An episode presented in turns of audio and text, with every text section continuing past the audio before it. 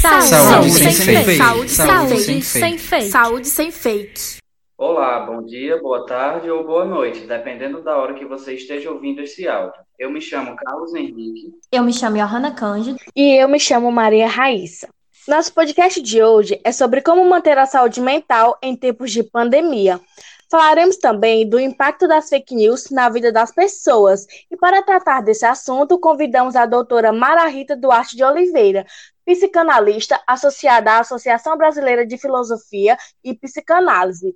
Graduada em Pedagogia pela Universidade Estadual do Pará, mestre em Agriculturas Familiares e Desenvolvimento Sustentável, doutora em Educação Brasileira e professora associada da Universidade da Integração Internacional da Lusofonia Afro-Brasileira, a Unilab. Olá, doutora Mara. Estamos muito felizes de você ter aceitado participar desse podcast. Temos certeza que será um momento de muitos conhecimentos partilhados. Um dos maiores desafios durante a pandemia do novo coronavírus tem sido manter a saúde mental. Entre os obstáculos está a enxurrada de informações, algumas falsas e outras verídicas, que estão circulando todos os dias. Assim surge a infodemia, que é a sensação de aflição e pânico que se instala na população devido à quantidade de informações que ela recebe. A avalanche de notícias, muitas vezes falsas, são as famosas fake news. Elas impactam na saúde, abalando o emocional das pessoas. Diante disso, o que faz as pessoas acreditarem nas fake news e quais os impactos destas na saúde de quem as consome? É, bom dia a todos e a todas. Primeiro, eu gostaria de começar agradecendo né, ao convite. Acho que é muito importante a gente estabelecer essa relação entre educação e saúde no momento tão difícil que o país vive. Eu acho que são esse tema né, da infodemia, ele não é apenas um tema relacionado à saúde, mas também relacionado à educação das pessoas no Brasil. Eu queria começar dizendo que no Brasil nós não fomos e nunca e, e vai, estamos longe ainda de sermos educados para trabalhar com a informação e o conhecimento, né? Primeiro, nós temos que estabelecer a diferença entre informação e conhecimento. Informação é aquilo que te chega de várias fontes, de várias revistas, jornais, amigos, sites, vários tipos de tecnologias da informação e da comunicação hoje te passam muitas informações. Como é que isso gera conhecimento? Quando eu aprofundo essa informação, eu busco a fonte, eu pesquiso, eu vou em referências teóricas que sustentem essa informação. Então, o que isso tem a ver com educação? Ora, a educação no Brasil nunca foi um valor, né? A educação é dado como algo. Você estuda se você quiser, né? Isso não vai mudar a tua vida. Eu ouço muito isso, inclusive no YouTube, quando as pessoas vêm falar, por exemplo, de finanças, de educação financeira. Olha, eu não estudei, não sou doutor, mas eu sou, eu, eu acumulei esse ano um milhão. Veja, essas informações são completamente equivocadas. O que acontece com a pessoa que ouve uma informação dessa? Eu estou associando a informação, por exemplo, de ficar rico sem estudar, de forma fácil, sem ter herança. Ora, se você é herdeiro, é óbvio que você não precisa estudar, porque você pode multiplicar. Agora, quem não é herdeiro tem que criar estratégias, tem que ser bom no que faz, tem que se profissionalizar. E aí a educação é fundamental. Eu não estou falando só de educação na escola, na universidade, eu estou falando de educação para a vida, né? educação de forma não formal.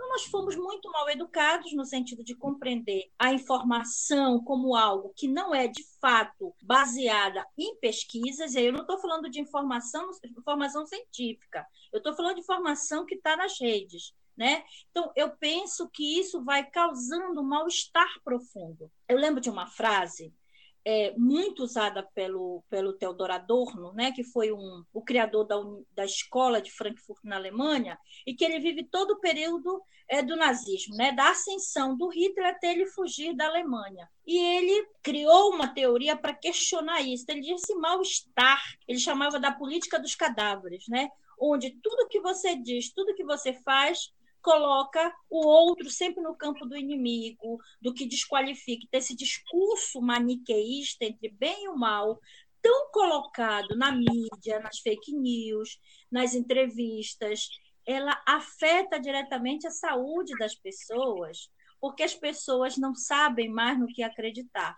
Né? Porque gera uma falsa esperança. E aí a fake news nesse sentido de mentira, de enganação, de uma informação sem nenhuma fundamentação científica causa uma falsa esperança nas pessoas. Como é que você é, desfaz tudo isso. E aí eu acho que o processo educativo, né, esse momento em que vocês, por exemplo, estão construindo esse podcast, é fundamental para trazer informação, para trazer o diálogo, principalmente com aquelas populações mais vulneráveis, porque como elas são mais vulneráveis, elas também estão mais vulneráveis às fake news, né, ao sentimento de esperança, ao sentimento de agora vai tudo vai dar certo. Não que não é, seja importante. Aí eu queria dizer o seguinte: claro que eu gosto de informações boas. Né? Eu digo que dar informações boas para as pessoas é importante. Agora, uma coisa é informar do ponto de vista científico, baseado, né, articulado ao, à pesquisa e ao, ao, à ciência, e outra é causar uma desinformação. Eu acordo um dia, invento uma história, e aí eu começo a lançar isso na rede, isso vai se multiplicando, se multiplicando, se multiplicando. Acho que é importante essa reflexão. Volto a dizer, é, vocês estão é, colocando isso de forma muito importante para o momento da pandemia e principalmente para a nossa juventude, né, para a sociedade, para as populações mais vulneráveis. Que dicas práticas podemos seguir para enfrentar essa fase sem perder o equilíbrio emocional, doutora? Eu vou retomar essa tua questão falando da necessidade da gente repensar o que, que a gente chama de equilíbrio emocional, né? Acho que a gente tem que ter muito bom senso.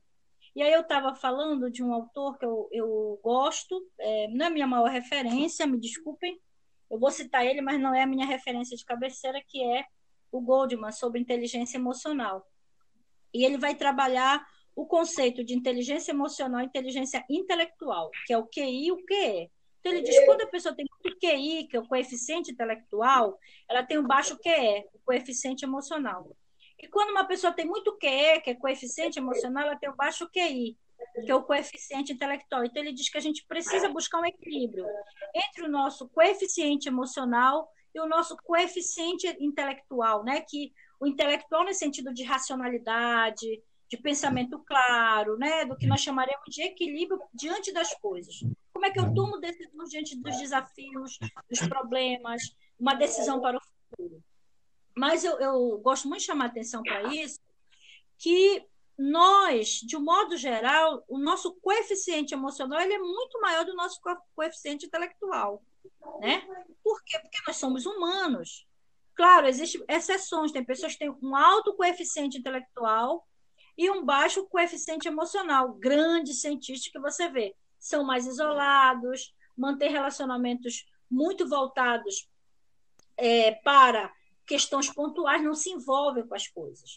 Mas, em geral, a gente pode ter sim um equilíbrio entre o coeficiente intelectual e o coeficiente emocional. E aí eu diria que isso é o equilíbrio, né? Quando você consegue juntar o teu, a tua racionalidade, esse, esse coeficiente intelectual com o teu coeficiente emocional. Consegue ali chegar no consenso, não não destoar, não sair né, de tudo isso e ter bons resultados para decisões, principalmente em decisões. Tem gente que já fala assim, poxa, eu penso, penso muito e faço escolhas ruins, né? Ou então gente que fala, gente, eu só faço escolhas ruins. Então, tem muito a ver com nossos coeficientes e como nós lidamos com a nossa inteligência emocional. Essa ideia de inteligência emocional, às vezes parece assim, ah, isso é muito muito ruim, porque é como se alguém fosse muito inteligente e outro não. Mas eu só estou falando de coeficiente intelectual para usar uma referência, tá? Uma referência de um autor, mas eu acho que as, todas as pessoas podem ter, as, todas as pessoas que eu estou falando aqui, aquelas que não têm nenhum comprometimento neurológico na sua estrutura psíquica, podem ter um equilíbrio né, entre o emocional e o intelectual. Eu queria também chamar a atenção, eu fiz um curso chamado Da Dor do Amor, da Dor do Amar, só para finalizar isso. Eu gosto muito do amor, acho que o amor ele é terapêutico, acho que ele é construtivo, mas eu acho que ele tem uma camada. Esse amor romântico, lembrando lá do que eu já falei no começo do Antônio Guidas, ele também é muito destrutivo. Eu fiz um, um curso chamado Da Dor do Amor, da Dor do Amar, um curso de extensão. Inclusive, eu nem terminei, porque o tempo é, é pouco né, para a gente participar de tanta coisa. Mas uma coisa me chamou a atenção no curso sobre o lutamento amoroso, né? Que a pessoa ela fica enlutada, como se o outro tivesse morrido fisicamente. Ele não morreu, terminou o relacionamento.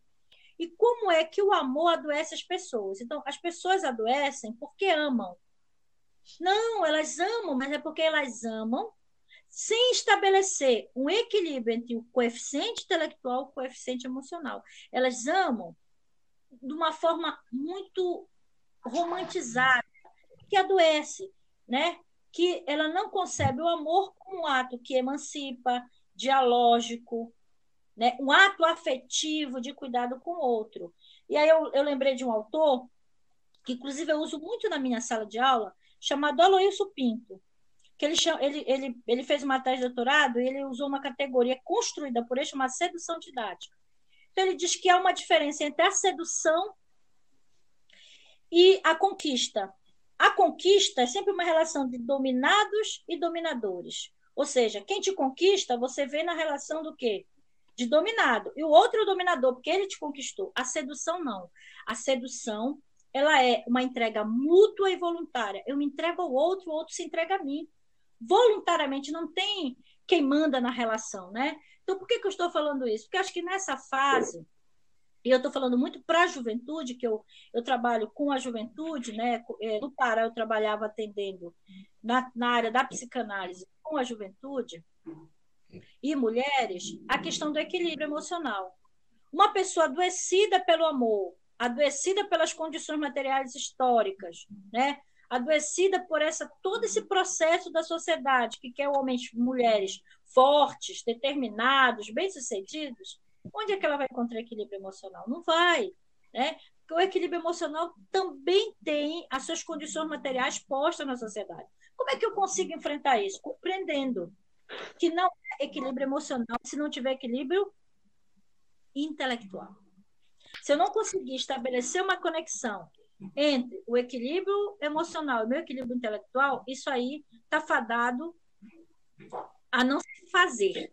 E a outra coisa é a ideia de equilíbrio emocional como algo assim extremamente é, simples. Ah, fulano é desequilibrado. Não, fulano é equilibrado. Não, isso não existe. Em condições históricas, em condições de confronto, esse equilíbrio ele pode variar muito. Né? Então, acho que é preciso entender essa, essa, esse campo também que, que a gente está trabalhando, que é do equilíbrio emocional eu, eu vou falar, para finalizar minha fala, uma coisa que eu digo para meus amigos. É impossível agradar todo mundo, né? É impossível e desnecessário. Então, quando eu vejo alguém muito equilibrado, né? Muito sensato, é que agrada a todo mundo, eu falo, hum, não tem problema. Muito problema nisso aí. Por que, que eu digo isso? Porque as pessoas dissimulam equilíbrio emocional. Né? Elas não dissimulam, elas simulam mesmo, elas, elas têm tanto medo de serem julgadas, de se expressarem, é, de dizerem o que pensam, de se expor, de explodir, de jogar para fora, que elas criam uma simulação do equilíbrio emocional. Só que, como isso é forjado, não existe 100% uma pessoa equilibrada, um dia a casa cai, ou seja, um dia ela provocada numa situação de confronto, esse equilíbrio desaparece. Aí você fala assim: rapaz, eu não conhecia essa pessoa, eu convivo com ela há 10 anos, nunca vi ela tomar essa atitude. Lógico, porque ela passou a vida toda em contenção, né? Em contenção psíquica, vai se contendo. Então, nós precisamos trabalhar. E existe um, um, uma coisa importante é, na psicanálise de Freud, que o Freud vai dizer isso: aquilo que você não fala, que você não diz, que você não externaliza, vira doença. Porque você vai o quê? só introjectando, jogando para dentro, jogando para dentro, um dia isso te adoece, né? Ou então você explode, faz coisas inaceitáveis. Então, nesse momento que nós estamos em isolamento, que nós estamos sozinhos, que nós nos sentimos sozinhos, que nós temos uma avalanche de mentiras, né, sociais, históricas impostas, as fake news, muita informação, são 24 horas falando da doença, do aumento de casos no Brasil, falar muito do Brasil, né? Do, do, número de mortes. Isso faz com que todo esse equilíbrio que a gente tenta ter, que a gente julga ter e que a gente quer ter, desapareçam. Como é que eu consigo, então, é, o meio termo, né? Aí sim, o equilíbrio.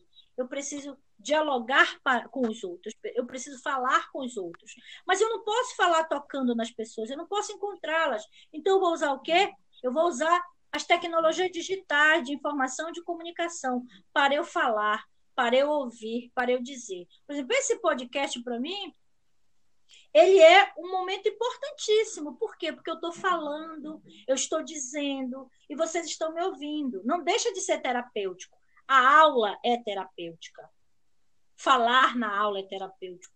A sala de aula é terapêutica, uma reunião na igreja é terapêutica, né? uma missa é terapêutica, porque a gente não acha que não. Porque as pessoas vão lá, quando elas baixam a cabeça e oram, elas desabafam com Deus. Né? Ou então elas vão lá para o confessionário e desabafam com o padre. Então, elas buscam caminhos para o equilíbrio. É por isso que agora as igrejas foram abertas. Não é à toa que as igrejas foram abertas, porque a igreja, é, é, a religião, esse religar, religar o homem, a sua dimensão humana e a sua dimensão divina é uma necessidade que todos nós tivemos desde a nossa origem. Então, isso ajuda também. Não estou dizendo que é as pessoas irem para a igreja. Não estou dizendo isso, eu estou dizendo que é terapêutico também fazer isso. É, a gente, por exemplo, reúne agora uma vez por semana com um grupo de pesquisa online, porque a gente ouve as pessoas, a gente fala, a gente provoca, a gente brinca. Isso também é terapêutico. Então, a fala é terapêutico e a fala é um, muito importante para a gente enfrentar esse momento. A gente precisa dizer, mas a gente também precisa ouvir. Porque se a gente não tem sonoridade, isso também adoece. Porque você fala assim, mas eu falei, eu falei, ninguém me ouviu. Então, é preciso também sonoridade. E eu já falei isso lá no começo, né? O cuidado com o outro, ouvir o outro, criar é, relações de efetividade que não sejam superficiais. Porque também nós não podemos negar que o que tira mais o nosso sono, esse nosso equilíbrio, é porque nós mantemos relações muito, é, muito frágeis. E aí vou trazer um autor para finalizar minha fala que eu gosto muito, que é Zygmunt Bauman, né? Que é, um, um que eu gosto muito, que são que é Amor Líquido, né? Sociedade Individualizada. São duas obras que eu gosto muito, que mostram como as nossas relações, elas, além de frágeis, elas são superficiais. Que nós descartamos as pessoas na nossa vida como descartamos roupas e objetos. Então, esse equilíbrio emocional e esse equilíbrio intelectual, eles passam por isso pela capacidade que eu tenho de dar de dar ao outro a condição que ele tem, que é a condição humana, de reconhecê-lo, né? E também que eu tenho de ter sonoridade. E uma outra coisa, nós não somos perfeitos. A nossa condição humana é da imperfeição, como diria Paulo Freire, de inacabamento. E se eu não reconhecer meu inacabamento, eu não tenho equilíbrio só é perfeito se você tivesse uma condição perfeita, você era Deus e semideus. Nós não somos Deus e nem semideus, nós somos humanos. E a nossa condição primeira é imperfeição. Porém, a nossa condição de imperfeição não nos dá o direito de agredir o outro, maltratar o outro, ofender o outro, destruir o outro. Isso não nos dá direito. A nossa condição nos dá direito de nos percebermos inacabados nos percebermos imperfeitos e buscarmos o quê? Melhorar. Esse foi o nosso podcast de saúde de hoje. Agradecemos à doutora Mara Rita por compartilhar seus conhecimentos conosco, principalmente abordando esse assunto tão importante que é a saúde mental. Espero que vocês tenham gostado. Fiquem atentos para mais informações. É só clicar e nos acompanhar. E lembre-se, você é responsável por aquilo que compartilha.